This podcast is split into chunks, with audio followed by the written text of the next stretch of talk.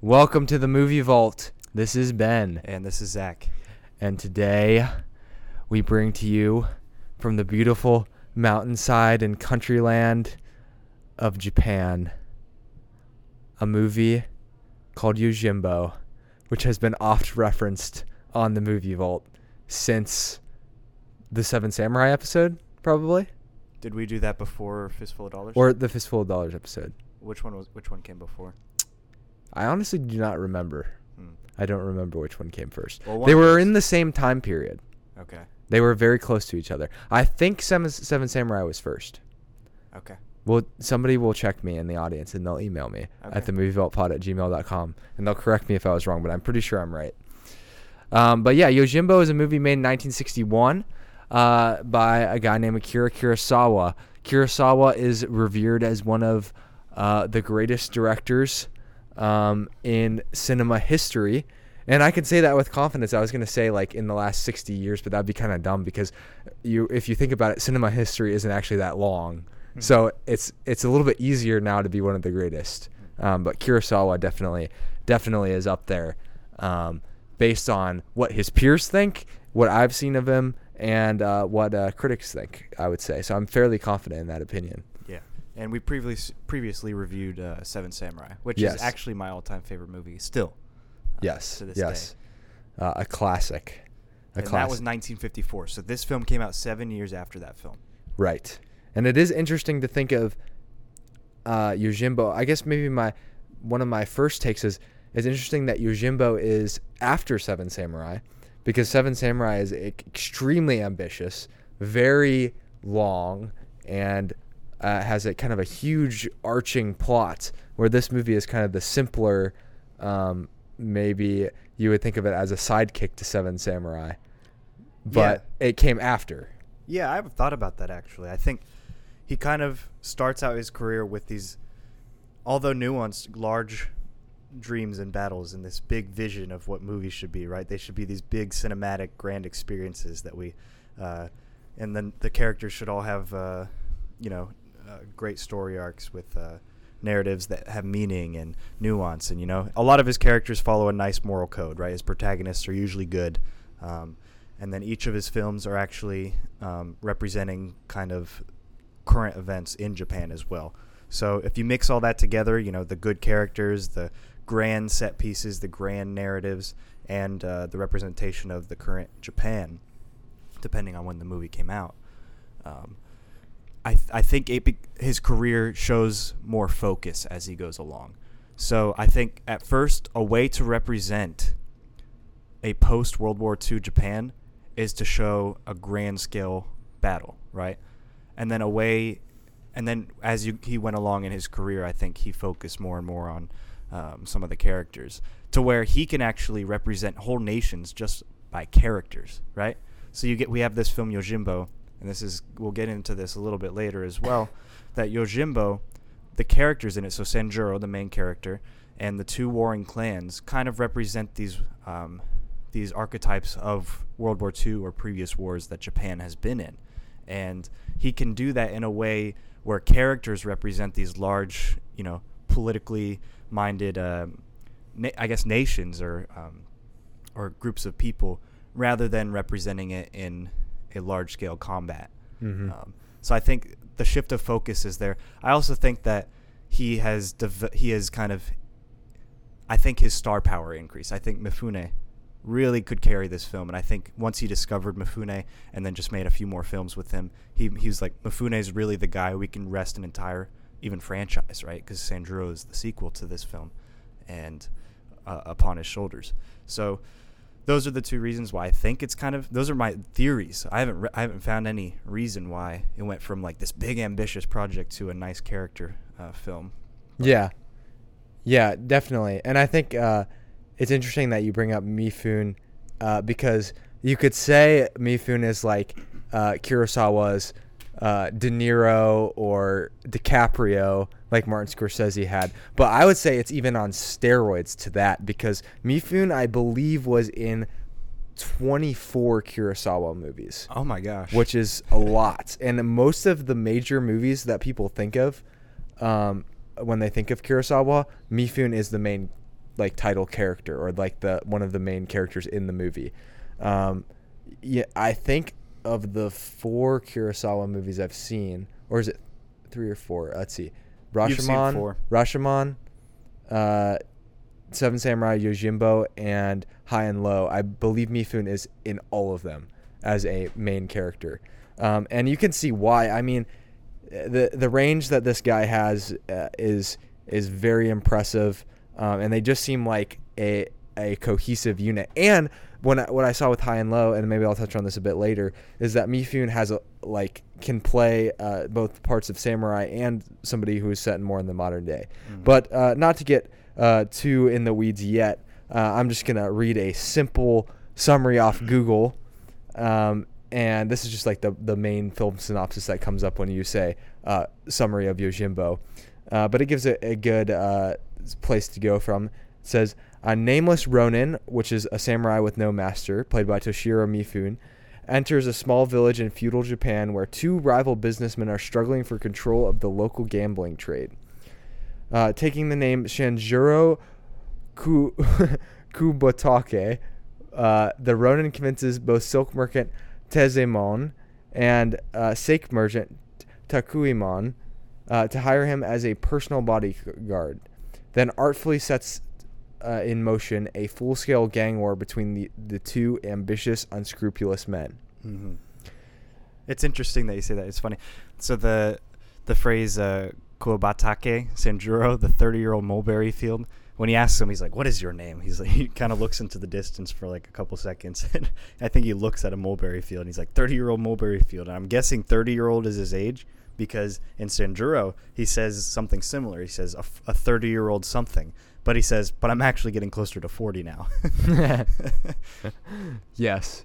Um, so yeah, it's. I mean, this is a, a classic. Uh, we might say a classic now, but I, I bet uh, we we might talk about how Kurosawa kind of set this in motion. But this is uh, sort of a, uh, uh, a a place that it's a desolate townscape uh, that has been kind of ravaged by the fact that there's not one gang but two gangs. So they're in sort of this uh, micro civil war in their town. Uh, one, uh, they the silk and the sake uh, trader uh, is, or is it sake? Sake. Sake. Is sake uh, an alcoholic beverage? Mhm. Yeah. So those are the two uh, products, but they're not really focused on that because they're they're trying to uh, gain control over each other, but they're sort of in a, a gridlock. so when a Ronin comes into town, he sees this as a as a, a way to take it adva- take advantage of the situation because both sides are going to want him to tip the scale essentially because he uh, being a uh, samurai is much more skilled uh, than anybody who is uh, on either side so having him as the bodyguard uh, will help their group take the advantage and ultimately take the town so that they can finally start to really, you know, make some money uh, and enjoy the spoils of their power. And that works to his advantage, right? Because then he can keep talking to the rival clans, be like, "I'll do this for this," and then they just raise their prices, and he gets to a nice enough price where he can actually intervene for his own interest. Um, otherwise, he kind of acts almost carelessly to make to provoke each side against each other, um, so that the the tensions rise and um, things become more real, so that he can kind of get more out of the situation.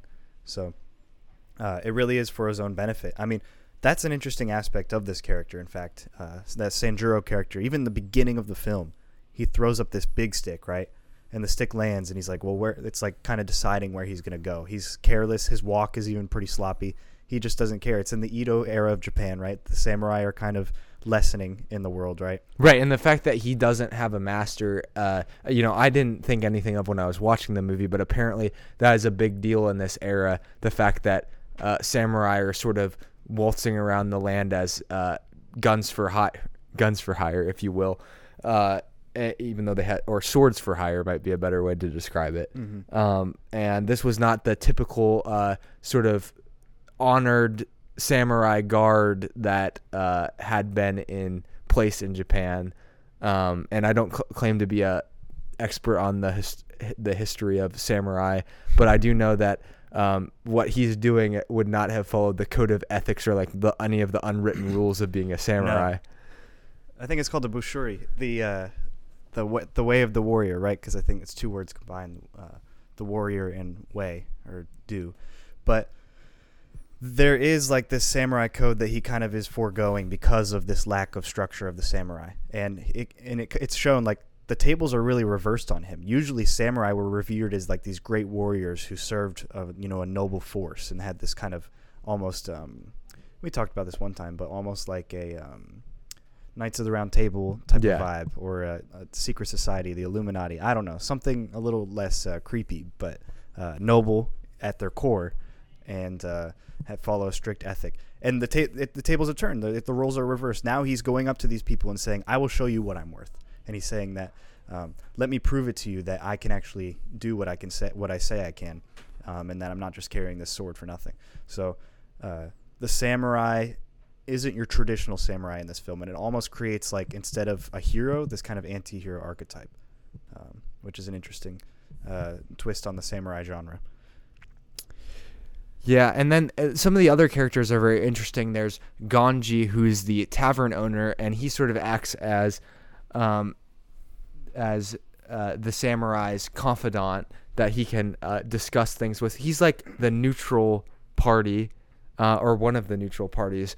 I'm trying to think of who who that uh, the other guy is. There's sort of a guy who uh, who stirs up the pot and and uh, You're talking about the guy who who will be up at 2 a.m. to announce a fight. Yes, there's the announcer. They have an announcer for their fights. We were talking. That's like such Um, an, an interesting job. Yeah, it it's fascinating. Uh, I I cannot find him on here. I know he's got to be on here somewhere. Uh, but once I find the character, because he's hilarious in the movie, Yeah. and that's the other thing about this movie. Um, it definitely has a, a, a much more comedic energy than uh, like Seven Samurai or Rashomon. Mm-hmm. Um, it, there, there's moments that are like atten- intentionally like overdone or satirical, uh, maybe in ways that is even harder for us as like non-Japanese uh, citizens to understand sometimes. But like, there's definitely like a, a fact that like these are there's hyperbole being used with the characters. They have very cartoonish like big reactions to things. Um, the fighting is very swift and it has Yeah. a certain style and all of it is on purpose like and uh, some some people have even called this uh, Kurosawa's comedy Hmm. which I think is is interesting because you like to the person who is unfamiliar with this work they might not be able to see it right away but yeah there's definitely moments that are like th- this is like funny Yeah, especially between the two leaders of the clans. yes Just kind of because you're contrasting Yojimbo against them. Just kind of and that's Saibi and Unosuke yeah. Bel- no wait Saibi and Ushitora. Ushitora yeah because there's there's also uh, Ushitora I thought it was Ushitora and then his brother is Inokichi, right? Or is In- Inokichi the other clan member? There's one that has three brothers. Yeah, so that's Ushitora, and then he has the, his two little brothers. Yeah, Um, Inokichi and uh, Unosuke, who's the one who ends up having the gun. mhm. And then there's Saibi, who is the original bo- boss, and he uh, Seibei. operates Seibei. He operates uh, the brothel, and he also has a wife, Orin, who is uh, the brains behind the operation. And then he has a son who's like uh, timid. His name is Yo- Yoichiro, and uh, he he is not as strong as his father wants him to be, and he ends up being sort of like a weak point Mhm. uh, for Saibi, and, and is easily kind of like taken advantage of, especially by the other side. Mhm. Um, so those are sort. of, I mean, there's not a ton of characters in the town. You're like, where where are the people who live in the town? Is, is often the question. I think there are people, but they're very. Um, you get the feeling there. It's definitely bad times, you know, and people maybe people have moved out to some degree.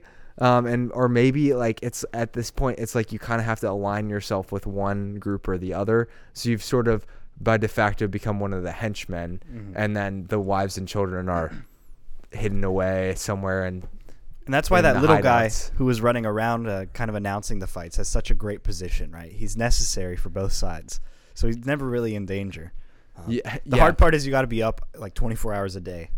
you know the guy who has it the best though is Atsushi Watanabe who is the town's coffin maker Yeah, and he's true. profiting immensely from the carnage hmm Yeah, the famous line: "Give me three coffins." No, make that four.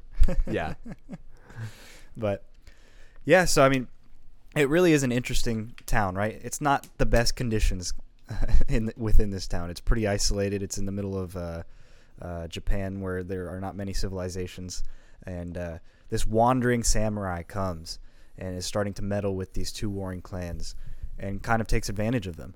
And we'll eventually see that, like this kind of careless person that we thought of at the beginning of the film, eventually starts to take um, take some care for some of the people there once he sees the injustice done on some of them, and eventually by the end of the film, he becomes a selfless hero. He kind of regains his samurai honor, the moral code that he was supposed to stick by, kind of um, becomes uh, part of him again, and he does it without payment. He does it without um, without any compensation. It reminded me actually of the film uh, Seven Samurai, where the main character goes, um, that you know there is victory, but it's not for us. So, talking about like for the samurai, for the people who protect, they never are the ones who con- who win. They're never the ones who have the victory. It's always the people that they protect that have the victory, and they are the ones that are um, sacrificing themselves. So he great he regains that sacrificial part of himself, and uh, I thought that was an awesome, amazing, amazing story arc. Um, Yeah,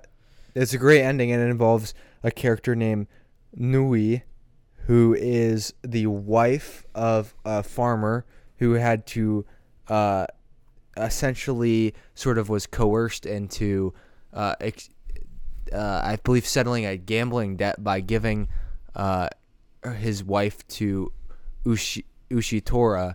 So you know, being compelled by this. Um, and this is the only moment where we see um, Mifune's character seem 30 I'll just call him 30 year old Mulberry Field.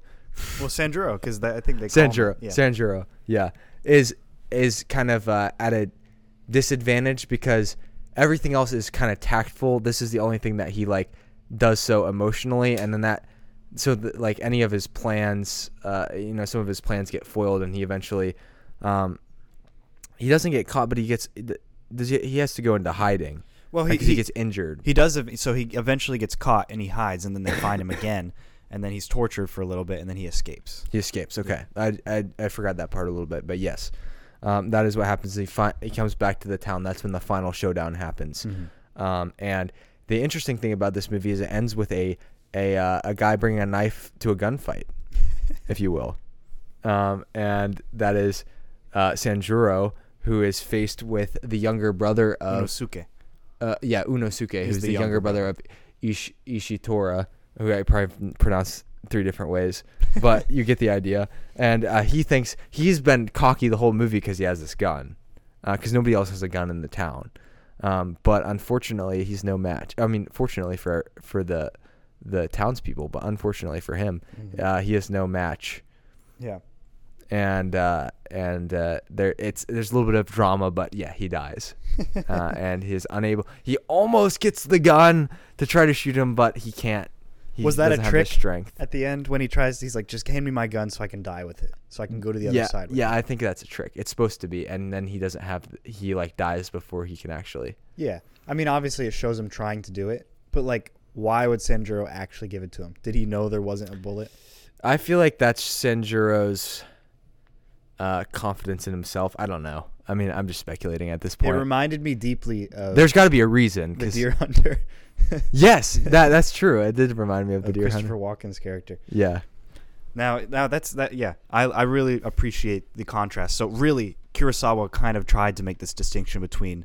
Uh, so Tatsuya Naka, uh, Nakadai's character Unosuke, the youngest brother with the gun, he comes into the movie about halfway through with his gun, and uh, Kurosawa wanted him to be the contrast to Sanjuro. He wanted him to be the guy that's kind of cocky, the one that comes in uh, without a plan. Oh, He was full of himself, right? Right. His plan is that he has this gun and he's better than everyone. That's the extent of the plan. but it's crazy. So it's it's an awesome, amazing contrast. That's very complex because both of these char- these are the only two characters in the film with courage, right?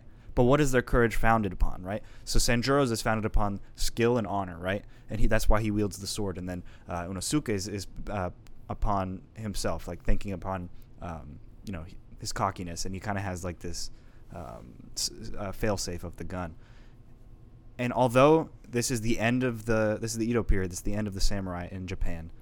the gun still loses because Unosuke doesn't have the mind of a samurai. He doesn't have the mind of a real fighter, and that's why um, that's why the Sanjuro wins. And I thought that contrast was amazing. And everybody else in the town is pretty much a coward, but none of them have a gun except for Unosuke. So that's what makes him powerful. That's what distinguishes him. That's why people fear him. It's not because without that he nobody he wouldn't have his name. You know. So. Yeah, that's absolutely true because any of the battles that you see between the two are they're they're almost silly because they, they usually involve people kind of going back and forth, but mm-hmm. no fighting really happens. Mm-hmm. The only time the action is forced is usually by Sanjuro. Mm-hmm. Um, and so you'll see it and then you're like, this looks goofy, but it's because everyone wants to, they're kind of bluffing their way. They want to bluff their way to victory. Yeah. They want to win without giving up anything. Yes. Um, and so that's why they've been at a stalemate for so long. Yeah. Because uh, you know they don't want to they don't actually want to put their lives on the line for this, yeah. but they want to give the other side the impression that they do so that they will hopefully give up. Yeah. Sanjuro is the one who has to kind of resolve things, um, although he initially does it uh, for more selfish reasons, but then later on um, it becomes less so, or at least it appears that way. And I believe that moment is when he kind of sees those girls being pushed by Seibei's wife into that back room. Mm-hmm. Um, the, against their will, and he, I think, when he was spying on her, and then he confronts Seibei and his wife about this, and I think that was the turning point to be like, oh, these people are actually pretty a lot worse than I thought. But his beginning his beginning logic um, to him was consistent. He was saying like there are a lot of people in this worth that in this town that deserve to die, and there's right. a lot of money that can be made from killing. It's something along those lines. So, but actually, uh, Kurosawa to go back to uh, the contrast between uh, uh, yeah Nakadai's character and Mifune's character. He Kurosawa told Mifune that his character is kind of like a wolf or a dog, so that's why when he walks around, he kind of shake, shakes yeah, he has the hunch thing. Yeah. yeah. so he's like trying to you know rev up like a dog or a wolf, and he told uh, Nakadai's character to kind of be like a snake. So when he pulls out the gun, it's kind of like a, in a slithering fashion, and I was just like, that's an interesting thing because both of those represent, you know, one you know wolf honor, maybe. Um, now wolf mm. wouldn't be used in the same way, but maybe in their culture, wolf is honor, and snake in every culture is uh, deception. Yeah, and and to add a layer onto that, Kurosawa is known in his movies for framing them in a way that you can immediately recognize a character based on their movement. So when they're in the scene and you're not seeing their face, you know who it is just by the way that they walk or the way they have this signifying thing. It's a, a characteristic he has in a lot of his movies, mm. um, and it's just like it's a small detail that is becomes very important, but it's but you don't always consciously like see it as a as a viewer. You have to kind of like step back from the movie and see like oh that's happening a lot, or maybe it maybe people realize it. You know, after watching a video or two about the movie or rewatching the movie a couple times, you start to notice things like that. Mm-hmm. But it does actually help you uh, follow the movie and follow the characters in the movie and be more engaged in it because uh, of those types of things. Actually, I don't. I watched a great uh, uh video that uh, used an example of I think it was from the first Avengers movie, and then contrasted it to Kurosawa movies, and it was uh, showing how stale the camera work was and how uh, Kurosawa has like sort of ever changing camera work in a single scene that like just it just is incredible. And it's stuff that you see happening but you can't don't always acknowledge it right away but like again subconsciously you, just know. Video. Yeah, I'm gonna have to find that video because that was a great video. It showed it showed how the movement of Kurosawa is so important to understanding his movies and his style. But that kind of takes us into themes and meanings, uh, or like what. We, and we've kind of talked about it some. A big theme is the theme of the anti-hero, which is actually kind of a revolutionary thing up to this point. Mm-hmm. Um, even in Kurosawa's movies, uh, like Seven Samurai, there are the heroes and there are the villains. Um, maybe you could say the samurai in that movie had a little were a little rough around the edges, um, but they you generally gathered around. You good? Yeah, I got this eight week cough uh, for a uh, for a good cause because they were defending these townspeople who had nothing and could do nothing, um, and that it was again the honor of the samurai Mm. You know, it, it, was it was enough reason for them. Whereas um, in this movie, uh, we talk about like there's more of a selfish motive, at least initially. It's a little bit more gray, Mhm. um, but then the character kind of is able to Sanjuro is kind of able to redeem himself. But they're still irredeemable villains in the movie. Yeah. So they're still like an evil, but it's sort of like there's an evil and a we're not sure type Yeah, person. Could go either way. Yeah. Definitely. Yeah, I think. I mean, that's just the that just shows how good his character arc is, of kind of coming in with this carelessness and then kind of coming out with the the honor of the samurai. Um, but I think a lot of this, what I've read at least, this isn't something that I noticed necessarily right away because, as you said, we're not, his, you know, Japanese historians, right? Right. Unf- Um, yeah, we wish we were. yeah.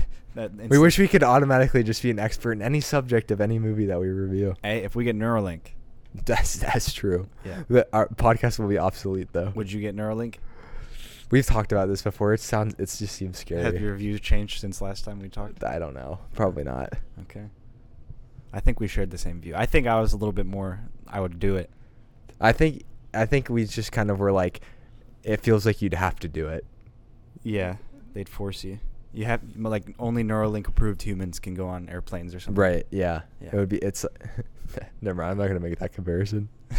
like the, like some kind of a Some kind of thing that everyone had to get two or three Okay. years ago. Gotcha. Anyway, yeah, I think this film, what from what I've read, Kurosawa, al- well, Kurosawa, as a fact, always makes his films, as I said earlier, represent a few things. You know, always has strong characters, always has a story that is grandiose and with great drama and good acting and good um, writing and dialogue, and that actually has meaning and has good themes and talks about some subject in a meaningful way, which is great. That's a breath of fresh air. But then his the third thing that his films always have is a commentary on um, Japan, whether that's Japan at the time that Kurosawa was living or before that. Um, not in the future, unless he was going to do a Clockwork Orange type of thing. But uh, the interesting thing about this film is you have these two warring clans kind of being gr- uh, greedy about money, and Kurosawa wasn't a fully onboard capitalist, right? So a lot of this um, film was based off of the um, growing, the rise of capitalism within Japan. Like the free market was kind of open a little bit um, before this film was uh, came out, and it's post World War II and everything. So Japan's very different country, right? Especially after uh, Hiroshima, Nagasaki, stuff like that. Um, so uh, there are these two uh, clans, kind of that are driven by the almost a business standpoint, right? Because they're two businesses. They're they're gambling. They're uh, businesses uh, selling what is it, sake? You said and running a Sake and silk and yeah, ri- yeah, it was all business related. Yeah. Yes. And then even Sanjuro coming into the middle of this, his motive was money, right? So he he made this film with every single character's original motive to be money, and what he did was find a way for the character to f- go through circumstances that changed his views, so that he no longer cared about money but cared about human life. Right. And that was a lot of what Kurosawa was trying to push across. It wasn't the main point of the film, I don't think. I think there are a lot of cool things that, um, a lot of cooler things that are the main parts of the film.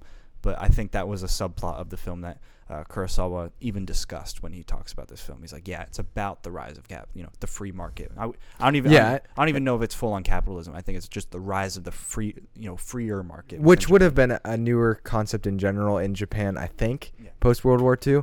Um, and just considering some of the other movies like High and Low definitely certainly deals with those sorts of things with their the main character being a, a big shoe executive um, and the villain being sort of in a different social class and there being this like social class dynamics Mhm. and wealth gap and that sort of thing but the humanity of the character still being discussed Yeah. in spite of those differences. So it's like, how do we deal with the fact that value is now kind of being defined by money, but we know that human life isn't actually defined by that. Yeah. So it's like, and Kurosawa has a lot of. I mean, before World War II, and Kurosawa was alive for that, right?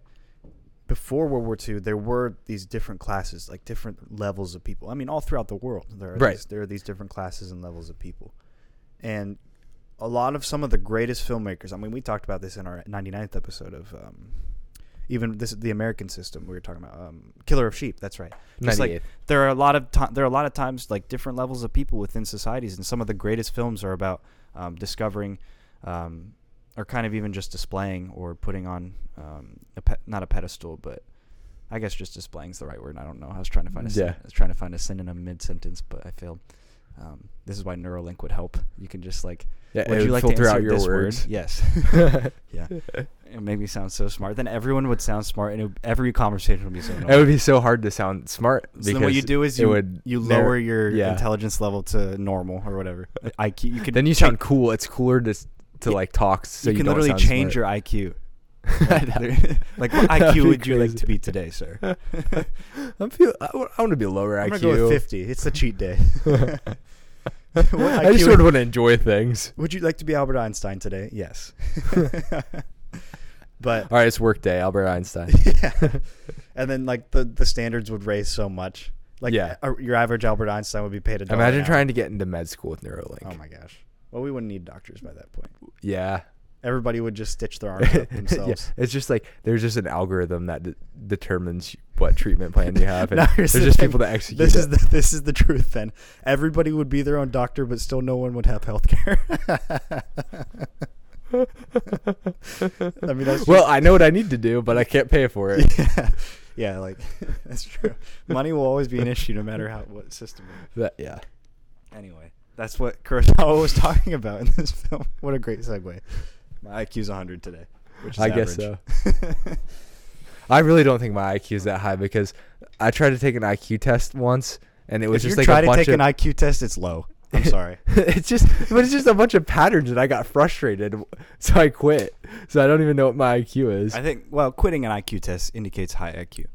So good. Really? Mhm. Uh, I- I guess maybe it's the opposite of what you. If think. you go online and search for um, what is it, enneagrams, yeah, then your IQ is below fifty.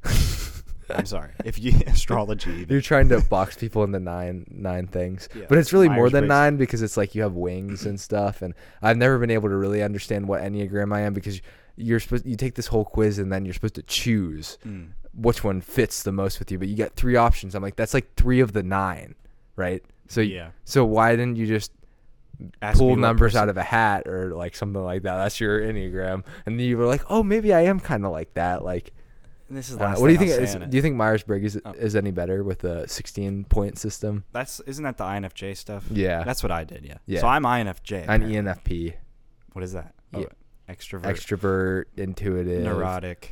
Yeah, no, I'm just joking. uh, feeling, perceiving. I think Oh, okay. Yeah. Yeah. I'm judging. you're. Ju- yeah, you are.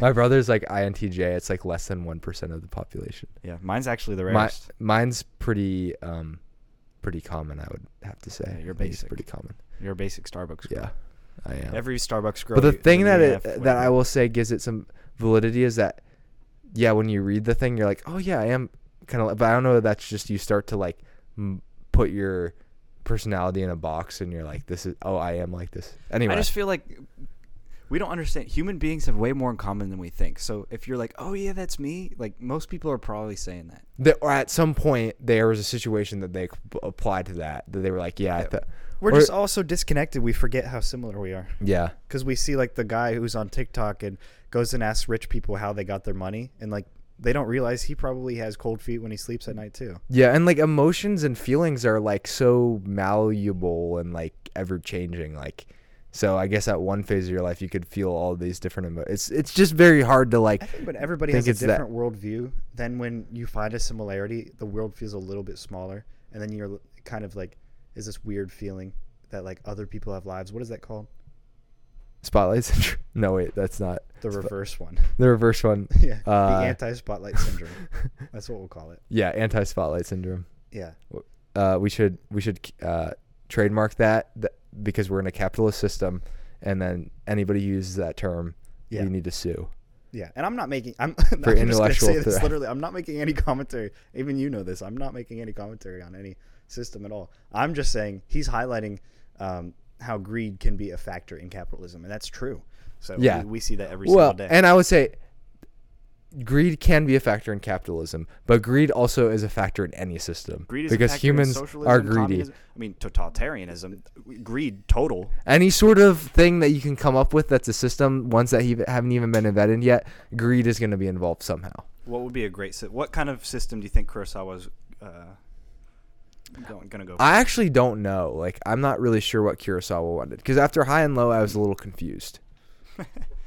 I actually don't know whether Kurosawa is really that concerned about the system. no, I don't think he was. I think No, I think the free market helped. Yeah, I think ways. Kurosawa i- is smart enough to know that that whatever system there is, that humanity is going to face similar problems, um, and so if you're in one, changing it's not necessarily going to help things, but but like also you know you can easily point out problems because they're usually just problems in general human behavior Yeah. that will be expressed no matter what system you have. Yeah. So like greed or social class. Social class and greed were things before capitalism. And in fact, they were maybe even more obvious in, um, you know, totalitarian societies. Like most societies were totalitarian before, Yeah. uh, you know, the rise of In fact, capitalism many and of the free market. totalitarian or even socialist societies implement those caste systems that play out after the the system's demise. Yeah, and and the thing is, even even the people who uh, didn't have a lot were still greedy. Like it's just they didn't have the the financial ability to display the greed that the other people did. Right? Like like just because you're poor doesn't mean you're not greedy ever. Yeah, it's Uh, like you just don't have the ability to display that. It's like when at you're the angry, but you don't level. have Twitter to express it to the world. Right. Yeah. And that's not that's not to say that poverty isn't a problem or isn't something that uh, like we should uh, you know try to help people out of and that sort of thing. But it doesn't change you know your human behavior no. response and It's a sin problem. have- yeah, That's what exactly. Me, that's what me and my friend from church always say. But uh, no, you're. It's, it always is. it's a human it's a human being problem, and I think actually I think you're right because between that and Seven Samurai, although he's commenta- he's, a, he's he has a commentary on you know the Japanese society at the time and the problems with it. His characters display like really noble uh, personalities, um, even if they don't start out that way. So uh, Kurosawa understands like Sanjuro's going from this greedy guy and kind of changing into this uh, noble hero by the end. He's kind of rediscovering this within himself. Um, so I, I think Kurosawa values a lot of the same things that we might we might value. yeah. So do you think that that is the overall like main meaning and takeaway from this don't. movie? I don't think so. I don't think it's Sanjuro's story arc. I feel like I don't know. You know, epics aren't. Like there it's there's not one story arc that trumps all the other ones. I don't think so. Or if there is, I'm stupid, too stupid to understand. I don't think epics have a main theme. Like if you think of the greatest stories of all time, Like Many it's of- it's more like a hero's journey type thing. Like it's a Yeah. there's a beginning and an ending, and it's the themes along the way are like good, but they're not like the main point. yeah, and I don't Because the main point is for there to be a good story that's compelling. Yeah, and I think even from a moralist perspective, Kurosawa is a lot of times blamed by some cultures to have given the opportunity of the rise of the anti-hero, which now is, you know, detrimental to society and kids who look up to Deadpool, you know, stuff like that. But I don't think that he really is to blame. I think he paved the ways in some ways, you know. Yeah, but is the person who paved the way, or like just because you tried to invent an intriguing character who who was he was an anti-hero, but he also changed. Like he also made decisions to better himself in some ways throughout a movie. Like so that is a like positive growth development. Those are things that you should be desiring to see in people, Mhm. like growing, not making the same mistakes over and over again. Um, and so I don't know how they can really fault him because some people are like, well, let's make a story about somebody who uh, does the opposite of that and Yeah. actually starts out at a place that is good, g- appears to be good, and then goes down a road that is bad. So like, For sure. I don't like I don't know. I guess people could blame him, but I don't, I don't I think just it's don't think necessarily these fair. guys are anti. I would really disagree. yeah, I don't think Yojimbo is a uh, I also or, don't. I don't or think. Sanjuro is an anti-hero. No. Yeah, and I don't think some of the movies that have been influenced by this are anti-heroes either. What movies are you referencing? Uh, well, obviously, A Fistful of Dollars was the movie that was basically a remake of this film. Yes. we, we have reviewed that film. so- and we'll we'll uh, we'll get to that. Yeah. Um, I'm trying to think of the the modern anti-heroes that I'm thinking of, probably are way more loosely related to, and that's like, I guess you could go to Scorsese and Travis Bickle in Taxi Driver. That's a big one, and then lately we've had Breaking Bad with Walter White, and then I recently finished Better Call Saul, so you have Saul Goodman, another like anti-hero figure, Oh yeah. and then you know Joker really blew up the conversation in the mainstream because he got nominated for an Oscar. So that and that movie was pretty based on Taxi Driver. So then you have to wonder whether it's just nobody watched Taxi Driver, and then all of a sudden it becomes more mainstream. It's like a mainstream version of Taxi Driver because has the Joker, who's a comic book character in it.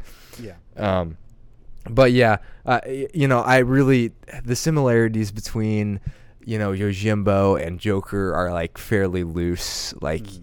they're not really that similar. Same with like Breaking Bad. So yeah, you can see the inklings of like the anti-hero archetype, but it's not quite to where people think it is right now. I just think before Or- Sanjuro, people were used to the main character being noble at every instance, right? Without Right. flaws. A lot of the old westerns. You went to watch a films. movie to see somebody who was almost a godlike figure. Yeah. Like I, I hesitate to say that, but but it's because that's the way the movies presented it. Because you, you couldn't see any mistakes that were make it made off screen. Sure. Because you only saw what's on screen. hmm Yeah. So I think that was that's a that's a good way to put it. You know, just showing the flaws and kind of this change, and that's why Kurosawa was such a great director because he understands humans, he understands people's tendencies, he understands the motives of uh, of the heart. And uh, speaking of the heart, where is our our heart is with um, people in any tragedy at the moment. hmm And Including people who have been in car accidents, Oh, what who else? who've been in house fires, Wha- oh, what else? or have had their business had something bad. I don't know what happens to businesses actually, but or like their business, you know, defaulted. I don't know. The, businesses business do that. The business exploded. I guess that could happen. But fortunately, before any of that happens to Wait, there's you, hope for this? there is hope. There's hope if my business. yeah. explodes? If you are preemptive, do you want to think ahead? So- think of the possibilities of things that could happen, Oh, okay. and then you want to call Hedman Anglin Agency about it Oh. because they can provide insurance on these things.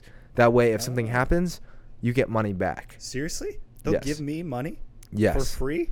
No, well, not exactly. I mean, for free if I give them a It's monthly rate. protection. Yes. Oh, that's basically Bingo. free. But like not free. If you just forget about that money, uh, then yes, it's free. but not legally free, but like free in my head with an asterisk. Right. If you're using the sort of convoluted math that you're Is that using. is that the one that has the phone number six one four four eight six seven three zero zero? How did you know? I think I saw that on a commercial. Yes. Maybe you saw it on the Movie Vault. Speaking of which, you should listen to the Movie Vault, which you can find everywhere on podcast. Oh wait, you are listening to it. Jimmy Fallon.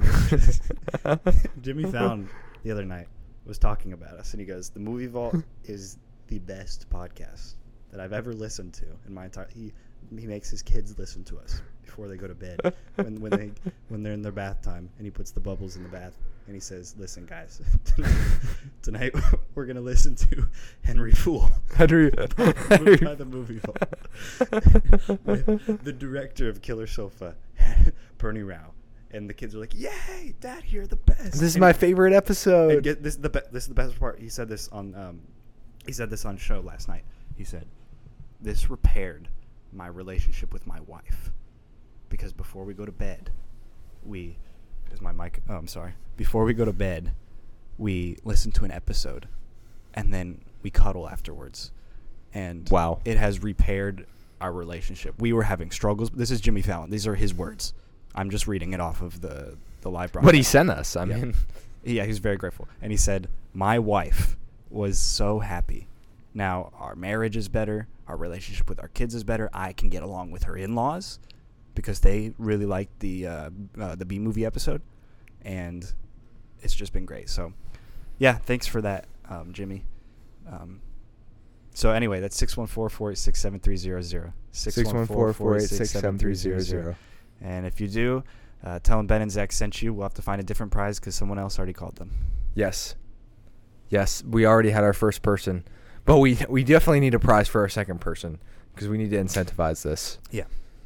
So anyway, and that first person doesn't count if they call them again because they'll probably need to technically call them again. Right. Yeah, there might be other things I need to call them about. Yeah. Well, I'm so glad that my I'm so glad that if my business explodes that I'll have someone there for me. Yeah. That is that. I mean, think about if the vault explodes, what would we do? Uh, The vault will never explode. It's indestructible. That- that's a good point.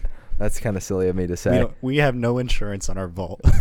well, because we're so confident in but it. we also love Hedman. Like we love their service. Like we have insurance on our vault, even though it's indestructible and will never be penetrated ever, because we love the service. That's Hedman true. The We pay customer the monthly rate just so we can hear Mr. Anglin's voice Yeah. on the phone, and when he says, "I'm here for you," Right. and it brings a tear to our eye It does as every we talk time. about as we talk about um, uh, Mystery Train. Yeah. Or uh, in in the future, uh, Sherlock Jr. or something like that. Yeah, true. All right. So so uh, one of the things that is inevitable when uh, talking about Yojimbo, and is sort of the uh, elephant in the room for the American audience, is that And which the is fun, and the Italian Italian audience, um, is that And in fact, many Italians are in America. We must say that. that's actually true, especially in New York and New Jersey. And we'd say some Americans are in Italian, but we're not going to count you. You're not many. Yeah, there's not as many as Italians that are in America or Italian Italy. people who have descended from Italians. Anyway, um, Yojimbo is, or Fistful of Dollars, a movie that we have reviewed, and was directed by. Maybe this that was probably the episode. Yeah, that was the episode that we first mentioned Yojimbo, and I'm sure, um, and it, because it is a a direct copy of Yojimbo um, Fistful of Dollars is. And when I say that, I mean it is almost as close of a copy as you can make without making it an actual samurai movie. Yeah. And making it a western. I mean, it is very close. It's like ASAP Rocky and Travis Scott close. Yes. Um, and that's that's close. Mm-hmm. I mean, it's hard to think of many things closer than that. Yeah. Um, so yeah, Fistful of Dollars was made, uh, I believe, four years after, uh, in 1965, and it was made at, at- with storyboarded, created, written uh, as a direct copy of 1964. 64, so three years later, um, of of Yojimbo, and it was done without permission of Akira Kurosawa, um, by Sergio Leone, and uh, instead and did have feature a man with no name who was in a western town. I mean, if you want to hear about it, just go listen to our, our podcast episode on uh, a fistful of dollars, and we can go we go into great detail about it before we even knew anything about Yojimbo. Um, but uh, yeah, I mean, there the the amount of stuff that they they copied was almost incredible to me. Even that that line about the coffins that you mentioned was directly used. Um, the end scene, uh, although one is with swords and a gun, and the other one is just with guns, Mhm. very similar. Um, I actually that was the only improvement I think Fistful of Dollars had was the the end uh, draw scene. yeah, I thought that I mean that was that defined Ital- um, spaghetti western for it's me. very difficult to recreate that type of feeling with a sword.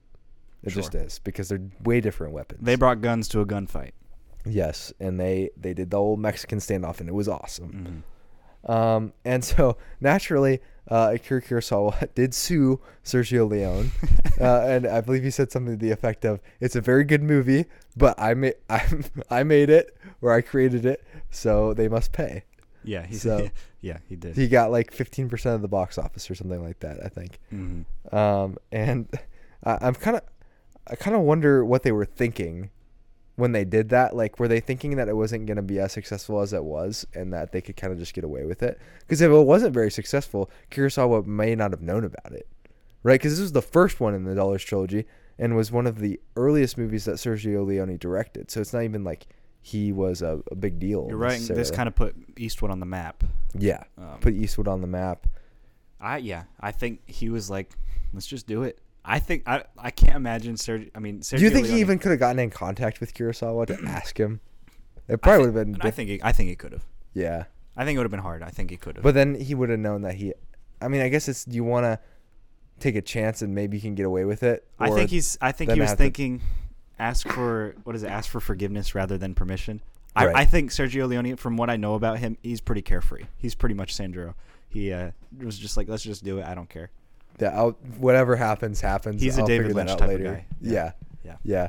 Um, do you think there wasn't because of how well Fistful of Dollar turns out turned out? I feel like there's not much discussion about this, but do you think like is it cheap or in any way diminishing to Leone that he did copy the story directly, or is it like cool that he adapted it to the western? Because it is interesting because the videos we watched pointed out that that um, Kurosawa was very influenced by like John Ford and like Mhm. the western style, um, like movies like Stagecoach and The Searchers, Mhm. um, and other John Ford and John Wayne and those types of movies, the classic American westerns, I guess, that had more of the like good guys and bad guys um, type thing, uh, and and so Kurosawa, you know, Yojimbo was influenced by uh, these westerns, and you can see it in like the way that the town is laid out and sort of the sparseness of it, um, and some of the movements, and even like the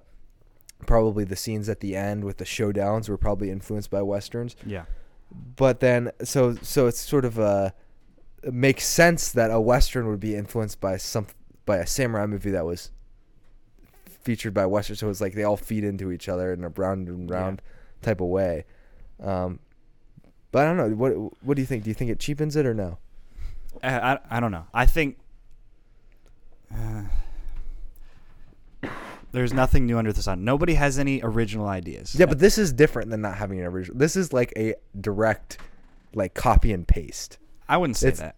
no it, it like very i guess you're right it's not exactly but- I'd say I'd but say like think of all the characters there's like almost every character you can think of an exact character even the brother the brother there's a brother in the other movie there's three brothers three brothers there's the character of the wife who's been taken away from her husband um, and the child i mean there's everything i mean you can point to actual differences yes but I would say it's incredibly similar I didn't feel the same way watching. Uh, well no you wouldn't feel the same way because I think the style is very different. I think stylistically you have That's two the only very different films. It's the the the plot and the structure is similar, but you're right. The style is different. I feel differently by Mifune and Eastwood. Well, yeah, you're yeah yeah. You're Um, right. I think Well, they they did is, have is there a world where they can both exist, Ben? no. I'm not saying that there's not. There Uh. definitely is. I, I think the the right answer is probably that they both definitely have value.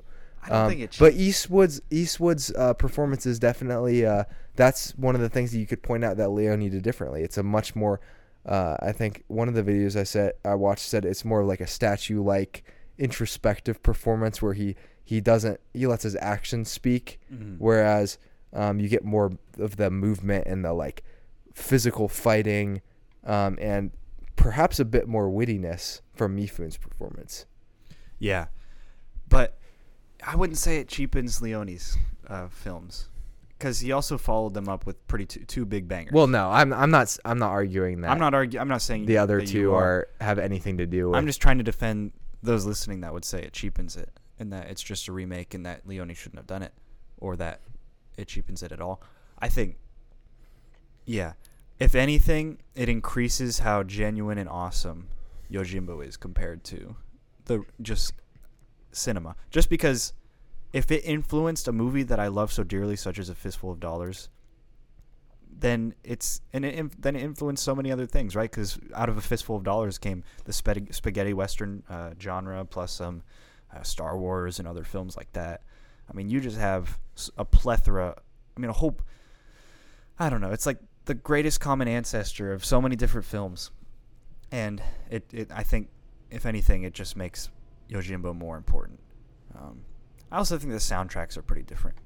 So, yes, the soundtrack. Yeah, they're very very different. and I listened yeah. to the Yojimbo soundtrack like four times this week, really. and it was awesome. Yeah, it's a great soundtrack. But It's I still, I still think "Good, the Bad, and the Ugly" soundtrack is absolute best. Well, yeah. The I mean, that is just an absolute legendary. The trio brings tears to the eyes. So Yeah. it's an awesome one. I mean, uh, Mor- Morietti. Is it Morietti or Morione? uh, and, and, and Ennio Morricone. Marconi. Marconi. Yeah, he's one of the best. He's one of the best. When when my when little Timmy is born, when your first child is born, you Like, better play the I better play. Yeah. We're just gonna be playing uh, the good, the bad, and the ugly Yeah, it'll like- soundtrack Yeah.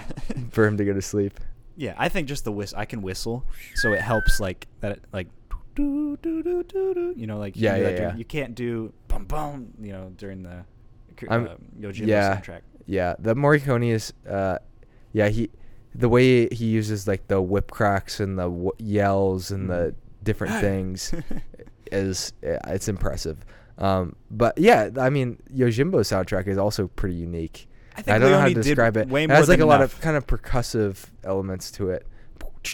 Yeah, it reminded me of like a Rag and Bone, like uh, s- um, Woodland Society. I don't know, people in the woods just hitting drums. Yeah, Yeah, yeah, that's that was kind of what it was like. rather than anything anything sophisticated at all.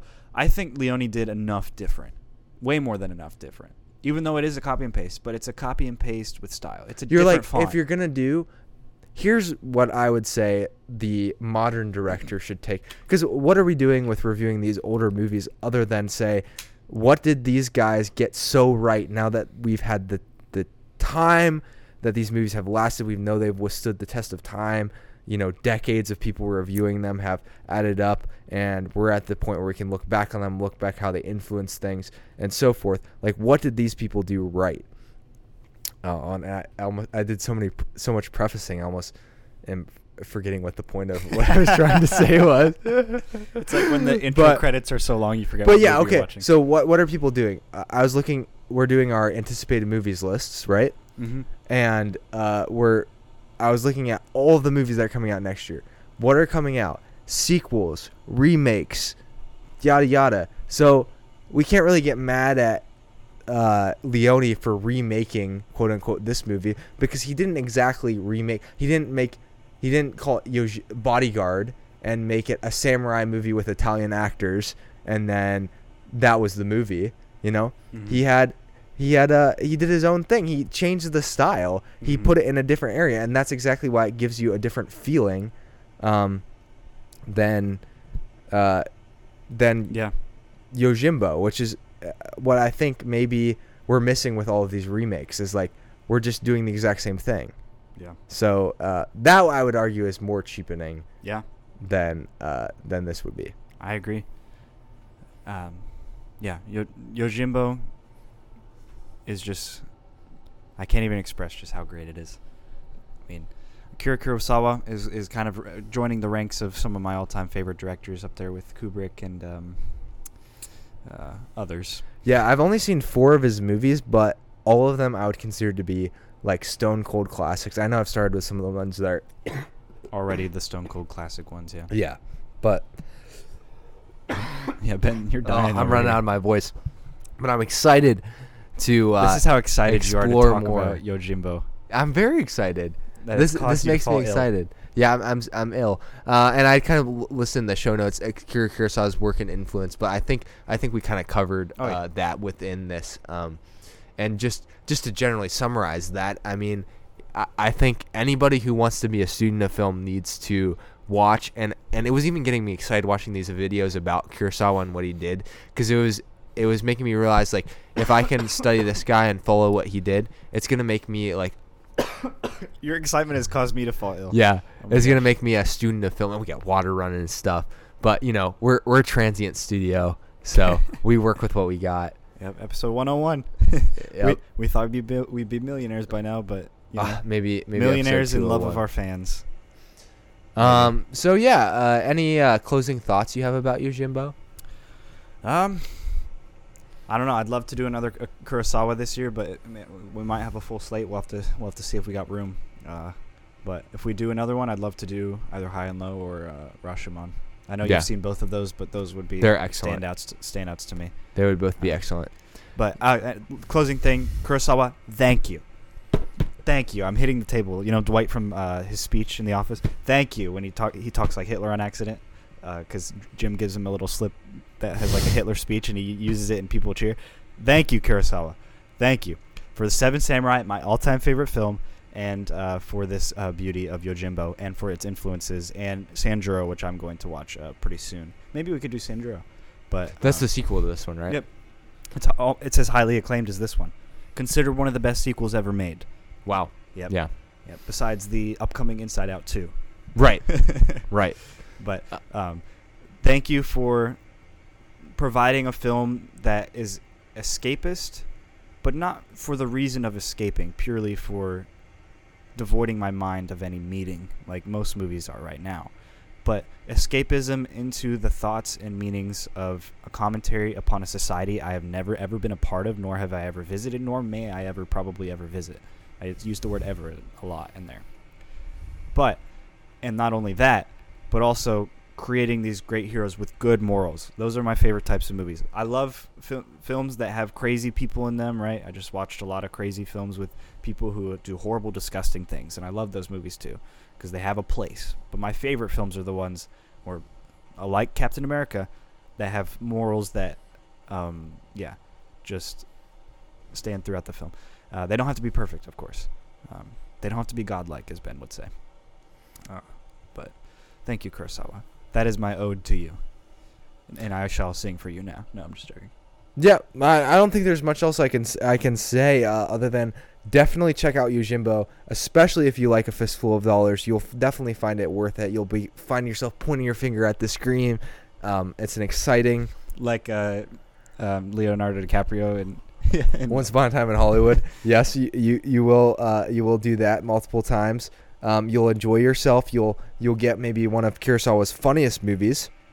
Um, Mifune's uh, incredible performances, uh, laugh out loud moments, heartbreaking moments, moments of triumph.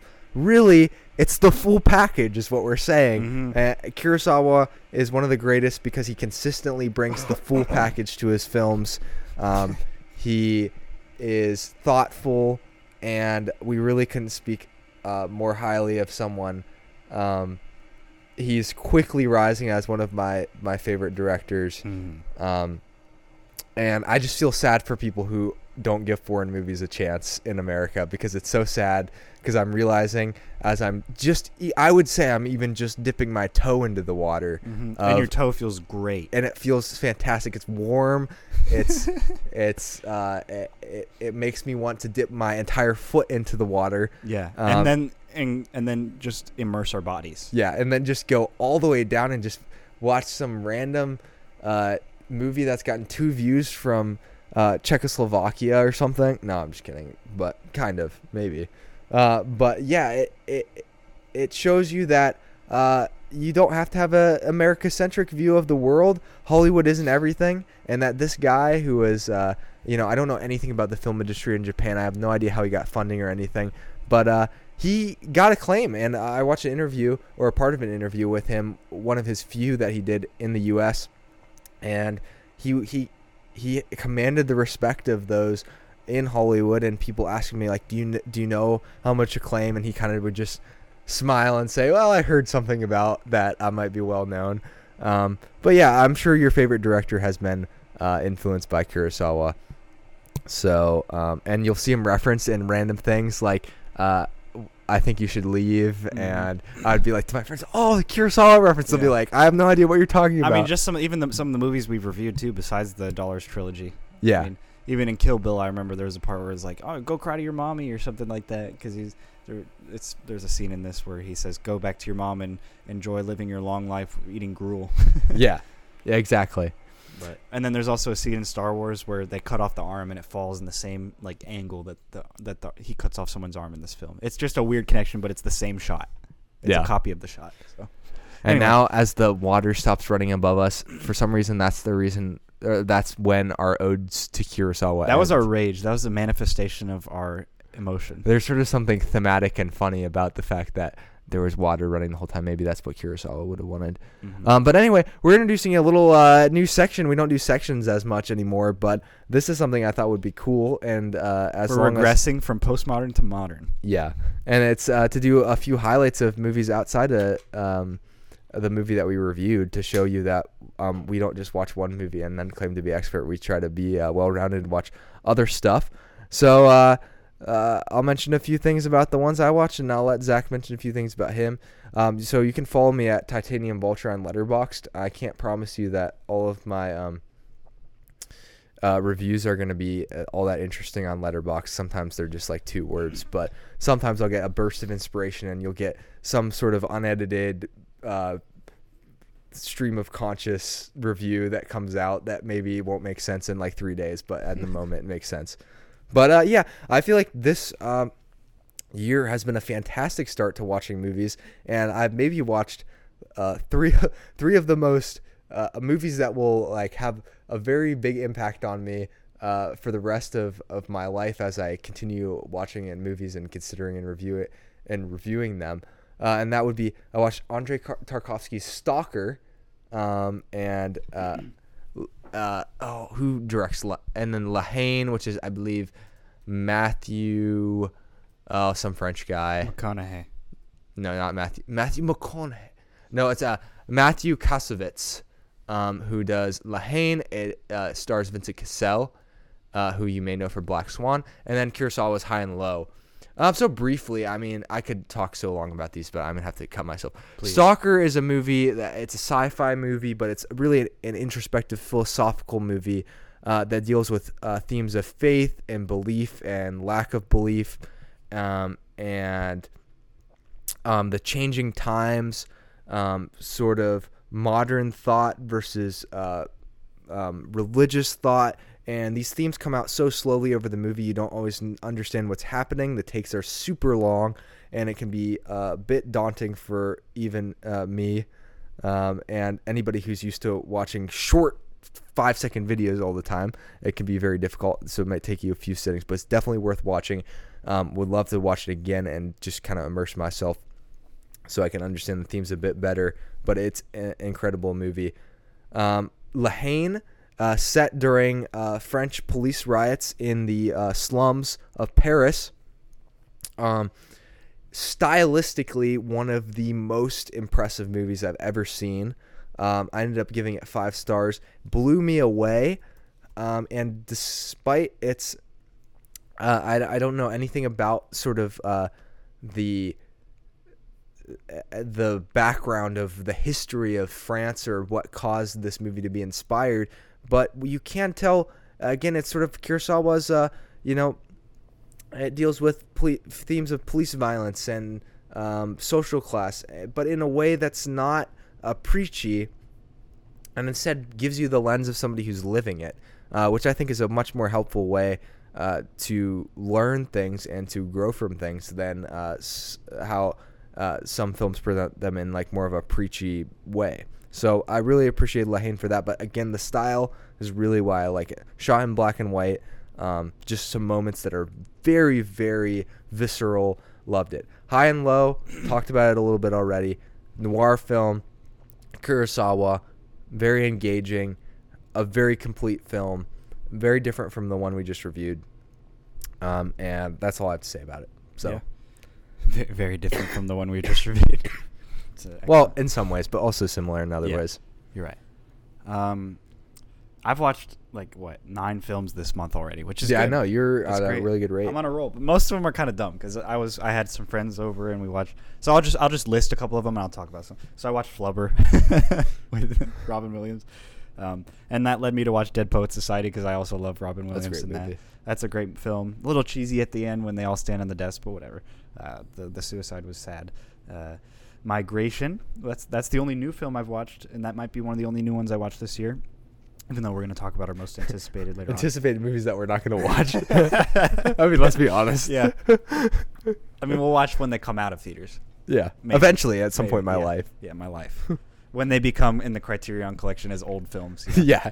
um, Migration was actually very family friendly, not super political, amazingly animated. So cool. Dan in Real Life, that's Steve Carell, hilarious. Kelce Brothers um, documentary, funny, cool. He made the wrong choice at the end. He should have stayed with his family instead of going into another losing season. Um, no Country for Old Men. I gave it half a star more than I gave it in our early episode. Uh, still had a few problems with it. Master of Disguise. Not even going to say anything about that. A Trip to the Moon, 1902. One of the first films ever made. Amazing. Uh, every single frame was hand drawn. Um, sorry, hand painted. These were pictures that were put together, and then each of them were painted in color. So the color schemes are off in every single frame, so it looks like a moving picture. And that's what the films are moving pictures. Um, it's also crazy and hilarious to think that one of the first films ever made is so artsy that the moon has a face. Um, and the stars have faces, and there are aliens that on the moon that are being beaten by these wizard astronomers uh, with the magic umbrella. Um, and A Clockwork Orange, I watched that. Um, pretty classically insane film.